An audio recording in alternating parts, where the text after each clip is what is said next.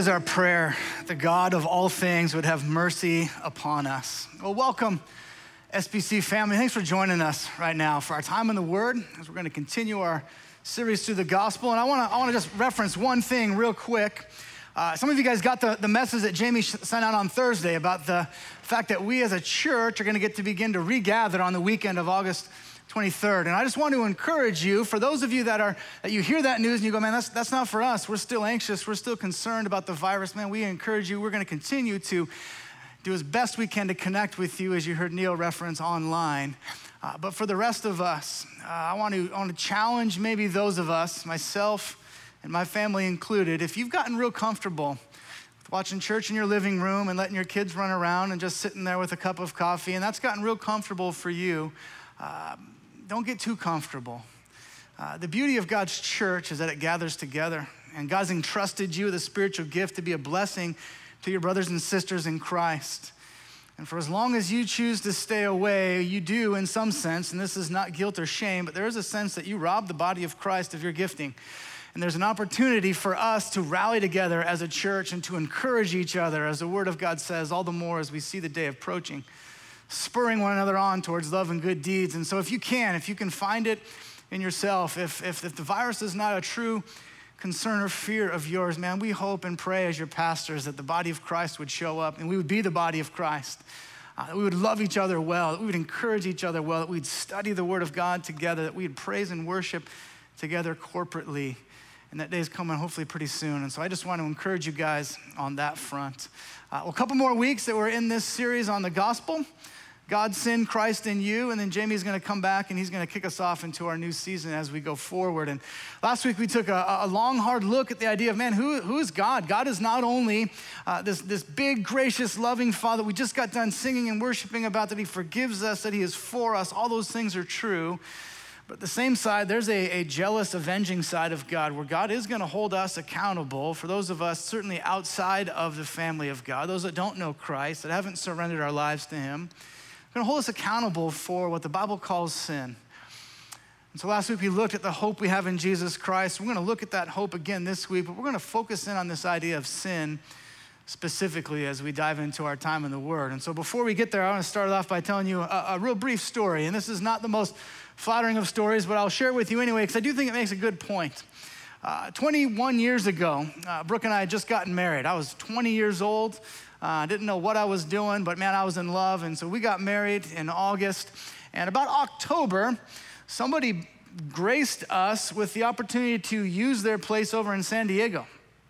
And so Brooke and I hopped in our car and we made that beautiful drive over to San Diego and we pulled in and we had no money, we had nothing, nothing to show for ourselves, but we had the beach. The beach was free. So we said, hey, you know what we should do? Let's go to, let's go to the beach. And we decided to go to both of our favorite beach. Uh, it's Coronado Beach. So we made our way over the bridge and we came down, hooked a left on Orange, and went down there, found us a spot, grabbed our stuff, and began to walk our way out through the dunes onto the beautiful white sandy beach of Coronado. We went down a little ways and we set up our blanket and laid it out there and got our towels out. And I shoved that old umbrella we had in the ground and got it all set up and we were ready to go. And I did what at the time uh, was very interesting. I decided to peruse the uh, surrounding male competition around where we were at, just to see if I was gonna, really honestly, if I was gonna take my shirt off or not. I wanted to see where I stacked up amongst the other dudes around me. And this is gonna be test your imagination right now, but at the time I was 20 years old. I was about 30 pounds lighter and about 10 of the pounds that's right here now was actually up here. I was in pretty good shape. I had been working out quite a bit and I was in pretty good shape. So I scanned the right and I noticed over here a couple of dads building some sand castles with their kids, rocking some sweet dad bods, and thought, okay, I got, I got those guys beat. Over here to the left were a couple of uh, retirees, no threat there. There was a man I can only guess was from Europe. He was clearly a little rotund, rocking a Speedo, and so thought, I got him beat as well. And so I decided I'm gonna take off my shirt. So I peel my shirt off. I get all sunscreened up, and I just kind of look around the beach like, man, I am the king of the castle right now. And so we sit there for a while, and my pride continues to grow, and I begin to build myself up. And I decide, man, it's getting a little warm out. Weird for October. It's kind of hot. I'm gonna go for a swim. And so I make my way out into the water and out into the chilly water of the Pacific and start swimming around for a little while, riding some waves in, body surfing, and kind of get done with that and go, I'm going to head on back up and go see my bride. And so I begin to make my way up the beach, and I kind of stop in about knee deep water there for a moment just to take in one last second of cool, refreshing water. And I notice something coming up the beach off to my right. I think, oh, it's interesting. Sure hope that moves. So I sit there for a little bit and watch, and it's a couple hundred yards away, but it just continues, continues to get closer and closer and closer. And I began to watch some of the moms that had been playing with their children, suddenly not giving them as much attention as they'd been giving them just moments before. And some of the retirees that were buried their noses in books began to pull them down and pull their sunglasses down as it began to approach. In God, in his absolute perfect sovereignty, I think he looked down at this arrogant punk 20 year old kid and decided one would not be enough. And so, in an effort to humble me greatly, he sends five. Five individuals running in nothing but combat boots and camouflage pants are five of the United States military's finest fighting Navy SEALs. And these men I'm, I'm assuming they had about a half ounce of fat for breakfast and they are now running it off through the sick, thick sand of Coronado Beach. And they are come running in this V formation right towards me. I'm looking at these guys just going, that is perfection. And I remember looking down at myself and going, what are you thinking? You went into this water with all this pride of, like, look at me, look who I am. And yet here you are coming out and you have something in front of you that is far greater than you. And now you see it. Now you're forced to wrestle with the fact that you are nowhere near these men's stature. So I put my head down as they passed by, trying not to gawk too much at their physique. And I made my way up to the towel and I grabbed my gray t shirt, still dripping wet, and I put it on. I just sat there and I sulked for a moment. I sat there and I thought, man, I will never be what those men are. I don't have the discipline. I don't have the time. I don't have a drill instructor screaming in my ear each and every day, working to perfect myself to that degree. I just don't. I will never be what those men are. And if I knew then what I knew now, that 20 year old kid, I would have told him, hey, this is the best you're going to get because it's all downhill from there. But I remember feeling almost a sense of guilt and shame that, man, I could never be what those men were. Now, why do I tell you that story? One, to make me look like an idiot, maybe, but maybe more importantly is this. I think when it comes to sin, I think when it comes to our ownership of sin, we can fall on either side of that spectrum, either side of that coin. There are some of us that have convinced ourselves, as long as we surround ourselves with the right people, people that maybe aren't quite to the moral character with which we choose to live our lives by, if we can get enough friends on social media that are maybe a little bit below us morally, we can feel pretty good about ourselves. We can begin to look at the world around us and go, oh man, these, these people, when he talks about Jesus, he's talking about these folks because man, they need Jesus. But me, I'm not, I'm really that bad. And we can begin to compare ourselves to the world around us, and we have forgotten that there is a perfect, holy, righteous God that is absolute perfection. And when He looks down at us, I don't care if you're in the best shape of your life, you're not perfect. I don't care how moral, how righteous, how good you've convinced yourself, or really the enemy has convinced yourself you are. The reality is this you fall short of God's standard of perfection. And in that moment, needs to remind us, man, we need Jesus for everything. So we're going to talk about that in just a little bit. But there are others of you that are more like me post Navy SEAL flyover, and you realize, man, I don't know if I could ever accept the grace and forgiveness of God. I talked to some of you this week. You wrestled with my comment last week talking about, man, God loves you. God loves you in spite of your sin. And some of the comments I heard were, Kevin, you don't understand. You don't know what I've done. You don't know what I'm currently entrapped in. And if you knew, I think you would really question whether the fact that God truly loves me or not. And so, this whole idea of guilt and shame, and you have no problem identifying the fact that you are not perfect, but you've identified so far that you're not perfect that you've defined yourself by your sin and your imperfection to the point that you would actually reject God's love because you're full of guilt and shame. We're going to talk about that as well because both sides of this coin, both sides of the poles on that, are significant for us to own and wrestle with as we look at this idea of sin. So we're going to take a hard look at it. We're going to look at what God's word has to say, take a hard look at maybe some old ways of thinking, and maybe we can clean some of those up and we can fall at the end of our time on our knees in front of the cross of Jesus Christ and hold on to Him with all that we've got. Because as we just got done singing, as we have talked a lot about, at the end of all time, He is all that we've got. But He is all that we need. And so, can we lean in and grab onto Jesus with all that we have? Man, my hope and prayer for all of us is that we would get there. So, let me pray, and then we'll dive into our time in the Word. God, I thank you so much for who you are. And God, as, as we stop, even just for this brief moment in time, God, and reflect on the sacrifice that you made because of our sin, God, because of our brokenness, as we looked that passage earlier in Ephesians 2, God, that we, we brought nothing to this party but our dead, dying, sinful selves. And you chose to love us through it all, and you continue to reach out and to love us through it all. And so, God, my prayer is now that your Holy Spirit would move, that you would work in the hearts of your sons, your daughters, your, your children, God, even those that are watching right now that maybe are still seeking and longing for you, God, that your Spirit would move, that you would convict us where we need to be convicted, and you would encourage us where we need to be encouraged. But God, more than anything else, that your word would speak, and speak truth over our lives, and that we would be convicted by it, that we would hold on to it, we'd be led by it. And God, as always, we will thank you in advance for all that you're going to do. And God, we thank you for all the things that you have done in the past. So we love you, we thank you, and we pray all of this in Jesus' name. Amen. Amen.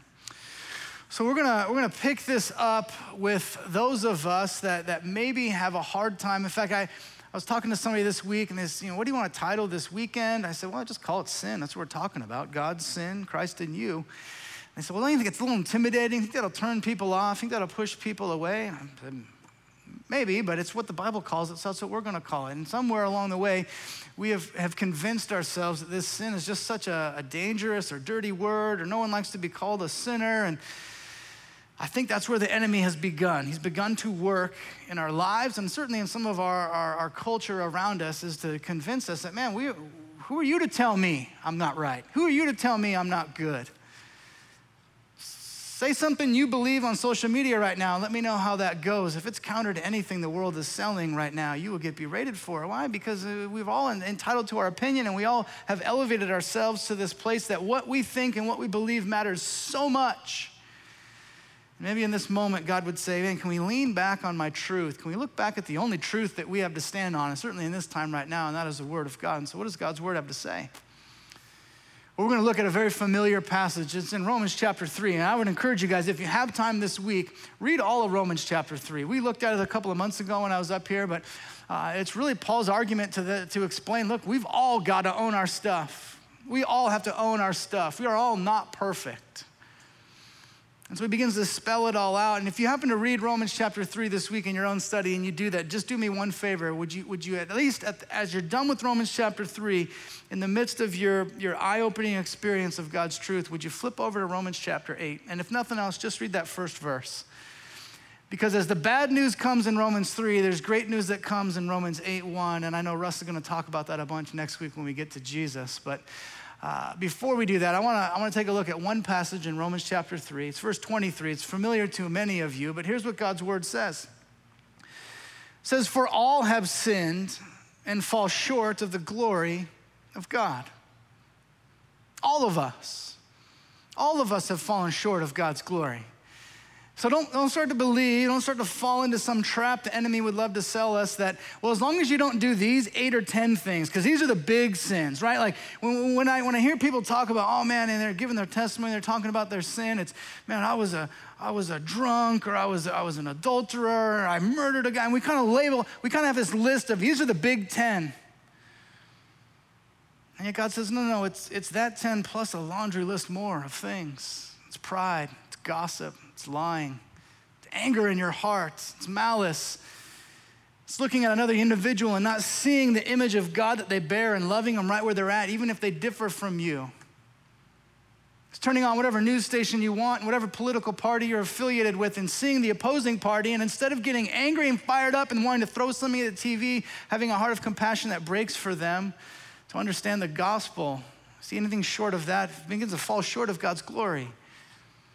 And the reality is, if, if you hear that and you go, man, I got a, a, laundry list of things that I have to now do, and yeah, do them because you want to bring glory to God, but don't do them at all thinking that you're going to work your way towards Him. We're all going to fall short. We all fall short of God's glory. Let me unpack a, a, a theological tradition that has become painfully aware to me as I've met with some of you over the last couple of months.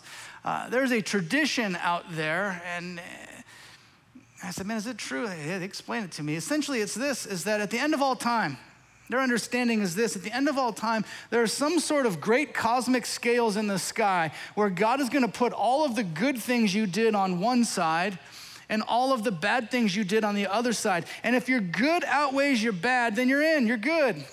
You've done enough. And if it's kind of in the middle, maybe there's a special place for you, but you can work your way out of there. But man, if it's too much bad, then you're in trouble. Because I'm here to tell you, there's, you can't tip the scales from the bad. That's the reality of where we're at. The only thing that tips that in yours and I's favor is Jesus Christ, because we are all in this boat. We have all sinned and fall short of God's glory. And it's different for everybody. You got to own what you've got to own. I don't know what it is for you. Some of you, it's right there. You know exactly what it is. For others of you, maybe it is going back to what we talked about a couple of weeks ago, and it's kneeling before God, just saying, God, would you search me? Would you know me? Would you try me? Would you know my thoughts? Would you point out anything in me that I need to be aware of? Not so that I can wallow in guilt and shame, but that I can lay that at the feet of the cross and find everything I need in you. Maybe that's where we need to go. But we need to own our stuff. Not one of us that can walk around with our chest puffed out and look up at God and go, God, you, you and you are one fortunate dude to have me as your kid. Look at all that I have done. Look how Isaiah 64 would explain it. It would say, We have all become like one who is unclean. And all our righteous deeds, catch that, our righteous deeds are like a polluted garment. We all fade like a leaf, and our iniquities or our sins, like the wind, take us away. I'm not going to get into the details of, of what that statement is, is referencing when it talks about polluted garments, but essentially what he's saying is this is that everything good you have ever done, think of those things that you say, oh man, you know, I, I gave to these people and, and I helped out this individual that was in need and I, I loved my kids and I prayed over my wife. All those things. List all those things that you did that you think, man, God, you are so proud of me for these. And the reality is, He is. He's proud of you. He's honored to have you as His son or His daughter. But don't think for a second that He's up there going, wow, that, man, that is really good in comparison to the God of the universe, he's looking at it going, Your best day, your best thing is like something that he just wants to throw away in comparison to him, in comparison to who he is. And again, I think this is where the enemy loves to work on our hearts, is he kind of loves to begin to convince us. Well, he's not talking about the things I do. I mean, do you know what I've done for the kingdom of God? That's great. Keep doing them. God is pleased with you. Well done, good and faithful servant. But if you think for a second that that gets you anywhere when you kneel before God, doesn't. Again, in that moment, I will die for this statement. In that moment, when you kneel before your Father, Jesus Christ and Christ alone is the only thing that matters. And what you do with Jesus matters most. So as you sit there and you maybe feel the weight, maybe for the first time, maybe for the, the hundredth time of the fact that you can't perfect yourself enough. There's nothing you can do to, to, to earn or work or clean yourself up enough for God to go, oh, now, now you're in. Even on your best day, you're still in need of a Savior. Maybe you can begin to lean in and listen as we talk about this Jesus guy a whole lot more and begin to wrestle with who He is and how much He loves you and how important He is to each and every one of us. To at some point humble ourselves. As we looked at last week, the reality is, we're all going to humble ourselves at some point. It just matters which side and when that happens. You can either do that now, humble yourself and find everything you need in Christ this side of heaven, or you can bow and confess who He is, both God and Jesus, when He comes back or calls you home. But man, if you don't know Christ in that point, it is. It's going to be too late. Can you humble yourself enough now to own your stuff, to own it? Now, let me, let me hit the other side of the coin and, and hold out. Those of you guys that are there that are going, eh, I'm still wrestling with, am I a sinner or not? Hang out with me for a little bit. But there's others of you, and I've, I've talked to you, even, even this week, the statement was made Kevin, I don't think God could love me in light of what I have done. I want to take you to a passage that's been incredibly pivotal in my life. And I know Rustin and I have talked about this passage before, but uh, there's a crossroads that God's going to put us at. And we can go one way or we can go the other way. And one way is going to clearly lead to, to great things, and the other way is clearly going to lead us maybe to the road. This word calls it destruction. And so the choice is there for us to make. And so let me unpack this a little bit. It's 2 Corinthians chapter 7. It's going to be verse 10. I think it's going to be on the screen behind me. Let me read it here. It says this it says, For godly grief, godly grief produces a repentance that leads to salvation without regret, whereas worldly grief produces death. Godly grief produces repentance. We'll talk about that in a second. Worldly grief produces death. Grief is involved in both. Do you catch that? You're either, you're either surrendering to the conviction of the Lord and going, God, I know this isn't right, and so I want to lay this at the feet of your cross, and I want to begin to experience what this passage says is, is not only salvation, but it's salvation without regret. Or you can feel the weight of it, you can own it, you can feel that grief and go, okay, I'm going to now carry this with me everywhere that I go. This now defines who I am. And when the world sees me, when anybody sees me, in fact, even when the God of the universe sees me, he can't see beyond anything other than what it is I'm carrying, and that is my sin, my grief, the shame, and the guilt. And the enemy loves to put his thumb of oppression on us and help us wallow and feel that with the full weight of everything that he's got. And so it's not a matter of did you sin? The reality is you've done it, you have, you are. It's what do you do with it? What do you do with it now? Do you allow it to define you? Or can you find yourself in a moment of conviction and absolute humility, kneeling before the cross and saying, God, I can't fix this on my own. I can't. And so I'm going to put this down. I'm going to lay this here in front of you. And I'm going to grab onto your son, Jesus Christ, with all that I've got. And you're going to have to do what only you can do, and that is get this stuff out of my life and purify me from all of this. We'll look at that more in just a second. But you've got a decision to make, and some of you have, have fallen victim to the enemy's lies that you, you are defined by God based on what you've done. And that's just not true. We can go back and look at the passages we looked at last week. It says, look, you know, even while you were a sinner, Christ died for you. Not that we loved God, 1 John 4. Not that we love God, but that He loved us. It's not about us. It's not like God's going, all right, you, what God's asking of us is to humble ourselves, to acknowledge that we have a problem. God, I'm a sinner. I acknowledge that. I know that I need you for everything. That's the call. That's this godly grief that produces repentance, this turning from that stuff and running to the Lord. Are you in that spot? I know you identify with your sin. I know that you know that you've got it because I've talked with you. Can you humble yourself enough to accept God's grace, love, and mercy? Let me, let me give you this, this illustration. So, um, my wife, Brooke, uh, here's the order it goes Jesus Christ, things that I love most. Jesus Christ, my wife, and then my kids are way down here. And I love my kids, but man, they know without a doubt they are third place compared to Jesus and mom. Man, I love my wife. Been with my wife, I was 15 years old when my wife and I started dating. In fact, her mom had to drive us on our first couple of dates. It was awesome. 26 years I've been with this woman. And let me tell you how it will go. When I'm done with today and I walk in the house, kids will all do whatever they're going to do. They're all over the place right now, as I'm sure yours are as well. And some of them will greet me, and some will not pay attention at all. But at some point, I will make my way to my beautiful wife, and she will come up to me and she will give me a hug and she will say, Hey, love, how did it go? That's exactly what she will say. Hey, love, how did it go? I can probably count on one hand the number of times in the last 20 years that she has called me by my name, Kevin. Most of the time, it's love. Hey, love, love, what do you want for dinner? Love, what do you want to do tomorrow? Love, what do you got going on at work? That's just her name for me. She identifies me as love. You know the beauty of that? 26 years. You want to have some fun? Hit her up on Instagram or social media and just say, hey, tell me all the stupid things Kevin's done. She got a laundry list laundry list of things that I have done, ways in which I have wronged her, ways in which I have failed her as a husband, ways in which that I have just not measured up to God's standard that He has called for me as, as, a, as a husband, as a father. But you know what she doesn't do when I walk in the house? She doesn't go, hey, liar, how'd it go today? Hey, angry guy, how was it?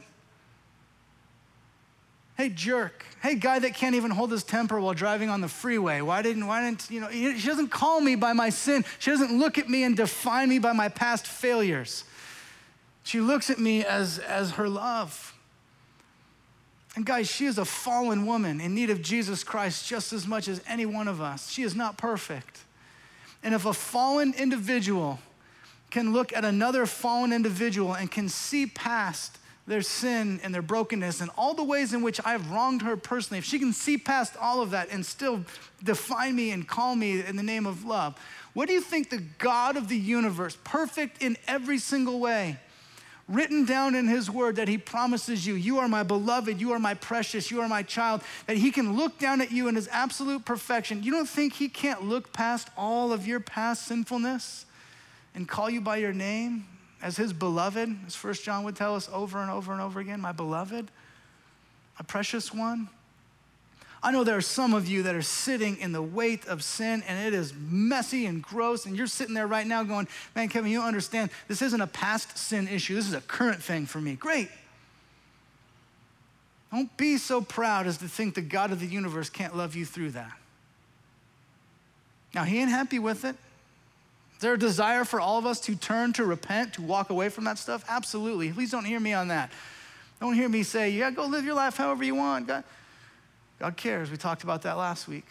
Vengeance is coming for those certainly don't know the Lord. And there's a calling for those that are children of God to live a life above reproach, holy and honoring to the Lord. But God does not define you by your sin.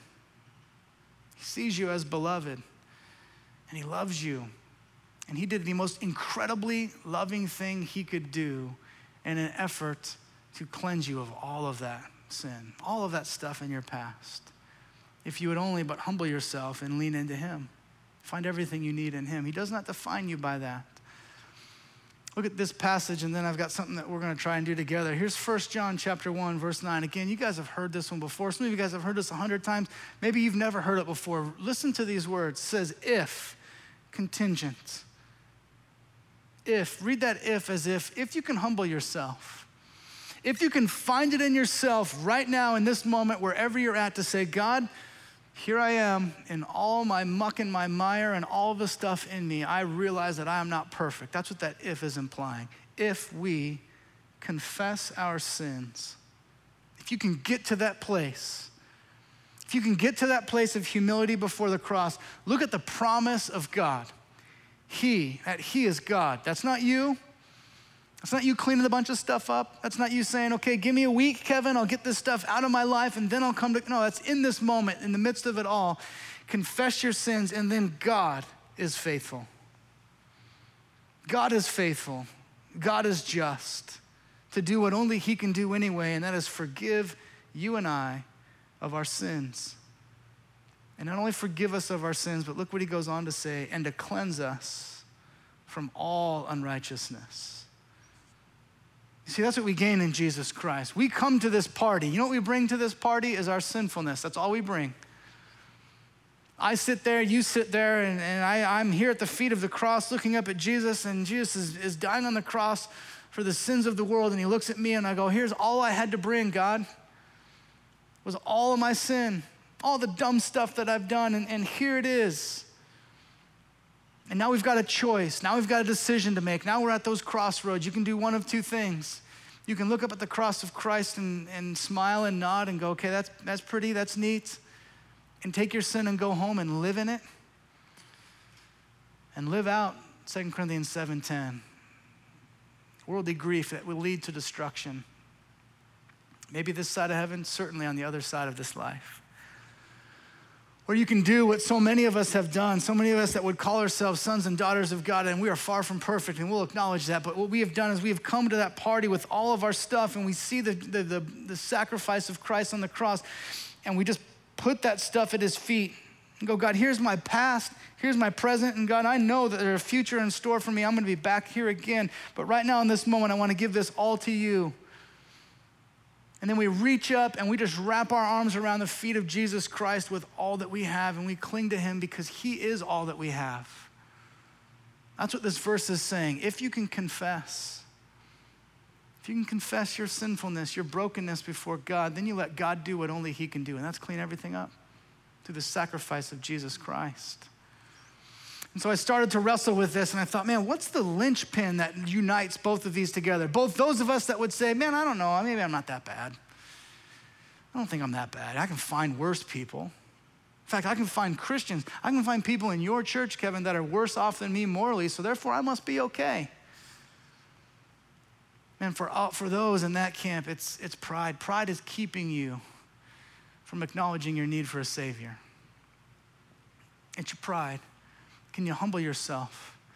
Can you recognize that no matter how good you look, there's a group of men going to come running down that beach that look far better than you, are far more dedicated, far more disciplined than you, and you will never measure up to their standard. Guys, if you think for a second you can measure up to the standard of God's perfection,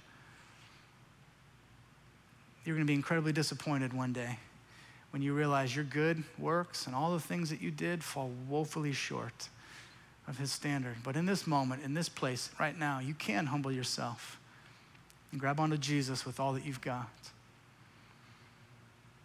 And then there's those of us that wrestle more with this guilt and shame, and we define ourselves by our sin. And, and the reality is this I thought about this a, a long time. You sit there and you say, Oh, Kevin, you don't know how bad I am. You don't know how awful it is. And, and, and God couldn't love me. And it's pride is the same thing for you. Pride is your issue. It's not pride because you think you're great. It's pride because you know you're terrible, and yet in the midst of your terribleness, you have the audacity. And don't take this as more shame and guilt. I even hesitate to say it right now, but it's, it's, it, I do think it's a point. We have the pride, we have the audacity to look at the sacrifice of God's Son on the cross for our sins and look at God and say, God, what you paid, this sacrifice you made, not enough. Not enough to cover my sins because I'm that bad. And the God of the universe looks at you and goes, I gave everything for you. There is nothing more that I could give. There is no greater sacrifice I could make, and there's no amount of penance you could do to overcome the sacrifice I made. That's how great my love for you is. And for those of you in that state, you can either come to the end of yourself and humble yourself and say, God, okay, this is gonna be super hard for me because I've gotten some of my uh, insecurity and my identity and, and everything from my sin. I've defined myself by this. But God, in this moment, in this, in this place right now, I am going to leave this at, at your feet. And would you help me experience your love and your grace and your forgiveness? Would you help this take place? Would you help purify me from all unrighteousness? Would you help cleanse me from all of it? Would you do what only you can do? And guys, I know that's a huge step for some of you, but man, it will be the greatest step in the world. It will be a step that produces repentance that leads to salvation for eternity, but also a salvation without regret. You can become free from all of that stuff. And so, again, think of it this way you've spent a lifetime collecting your sin in big garbage bag. And now you find yourself at the feet of the cross. And you look, and all you see are garbage bags full all around the feet of Jesus. And what I need you to understand is those full garbage bags are everyone else that's put their faith in Christ. That's all their stuff. Some of those bags are far bigger than yours, some are far smaller than yours. But here you are with yours. What are you going to do with it? What are you going to do with it? In this moment, in this place right now, you can take that and walk away and continue to carry it, or you can give it over to Christ and you can let Him do what only He can do purify you from all unrighteousness. So, what's this gospel in four words? We looked at it last week. It's God, the God of the universe, who created you, who made you, who loves you. He loves you. He loves you enough to send his son, Jesus Christ, to die for the sins that we've all got. And so he looks down upon you and he sees you as his beloved son or daughter, and maybe he's calling out your name right now in this place, in this moment. He's saying, Would you just come? Would you come with all of your mess, all of your stuff? And would you just leave it here? And would you grab onto my son and let me do what only I can do? And that's begin to clean you up from the inside out. And so, as we looked at God's love, as we looked at our sinfulness, next week, Rustin's going to take us into this understanding of who Jesus Christ is fully and completely. And we're going to brag on Jesus for as long as you guys will tune in. But before we go today, in this place, in this moment, right now, here's what I, I need all of us to wrestle with. All of us children of God, sons and daughters, those of you guys that have said, man, I remember I've put my, I've left my bag of trash, I've grabbed onto Christ, and I am all in on Jesus, and you've put your faith in Christ, just begin to pray. Pray for those that, that are still searching, looking for the Lord. Would you pray for the Spirit to move in their life and their heart right now? But for those of you that are at that place and you would say, man, I need Jesus, I know I'm not perfect. I want to begin to experience the love of God and the hope of forgiveness and grace and all these words that you keep throwing out there. I'm not even sure what they mean. And yet I want it so badly. Here's what I'm going to do I'm going to pray a prayer, like I've said before. This isn't a magic prayer. Is just a conversation that you might be able to have with God. And so if you want to repeat it after me, just go ahead and repeat it. But before this day is over, you heard Neil talk earlier about clicking on and getting on with a pastor and talking to somebody if you want to give your life to the Lord, if you say, man, I want to, I want to accept Christ in this moment right now, you got to talk to somebody. Again, it, it ain't, it's not magic, but it's an opportunity to put words to what God's stirring in your soul and your heart. And again, it's a chance for, as we talked about earlier, the body of Christ to put their arms around you and to love you wherever you're at. So that's our hope and our prayer. Let me pray this prayer. And if in this moment, in this place right now, you want to give your life to the Lord and you want to leave that sin at the feet of the cross, just pray this prayer after me. And then I'll pray for all of us as we close out our time. God, I thank you so much that you love me. God, in this moment, in this place right now, I, I absolutely admit that I am not perfect. God, your word calls it sin and I know exactly what it is you're talking about in my life. So, God, in this moment, in this place, I want to leave that here. God, I put all of my faith in your Son, Jesus Christ. God, I pray that you would do as you have promised to do, that you would cleanse me, that you would purify me of all unrighteousness. And then, God, I pray from this day forward, I would begin to live my life for you. God, I know there's going to be ups and downs. But God, there will be ups and downs walking hand in step with you. And for God, I am so thankful. So, God, I love you. I need you. You begin to do what only you can do in my life in this moment right now. For the rest of us, let me pray. God, I thank you for the beauty of your son, Jesus Christ. And God, I confess, yeah, I was even praying earlier today, God, how often I've convinced myself of terrible thinking. God, I need you each and every moment of every day and every step. So, God, I thank you even for this moment right now where you're speaking to me and reminding me how much I need you for everything. And so, God, with both arms wrapped tight around you and your word, God, I pray that I would hold on to your son Jesus with all that I've got. God, in those moments that I puff myself up, that you would humble me quickly, remind me how much I need you. God, those moments of shame and guilt, that you would remind me just how close you are and how much you love me, that you would whisper in my ear and tell me that I am your beloved. God, I pray the same for my brothers and sisters that are out there. Now, for all of us that call us, call you our Father, God, I pray that you would be so real, so apparent to us. And God, continue to use us be ambassadors for your son, Jesus Christ. God, let us share your love with any anyone that you put in our path. God, I pray we do it in the power of your spirit. So we love you. We thank you. We pray all of this in Jesus' name. Amen.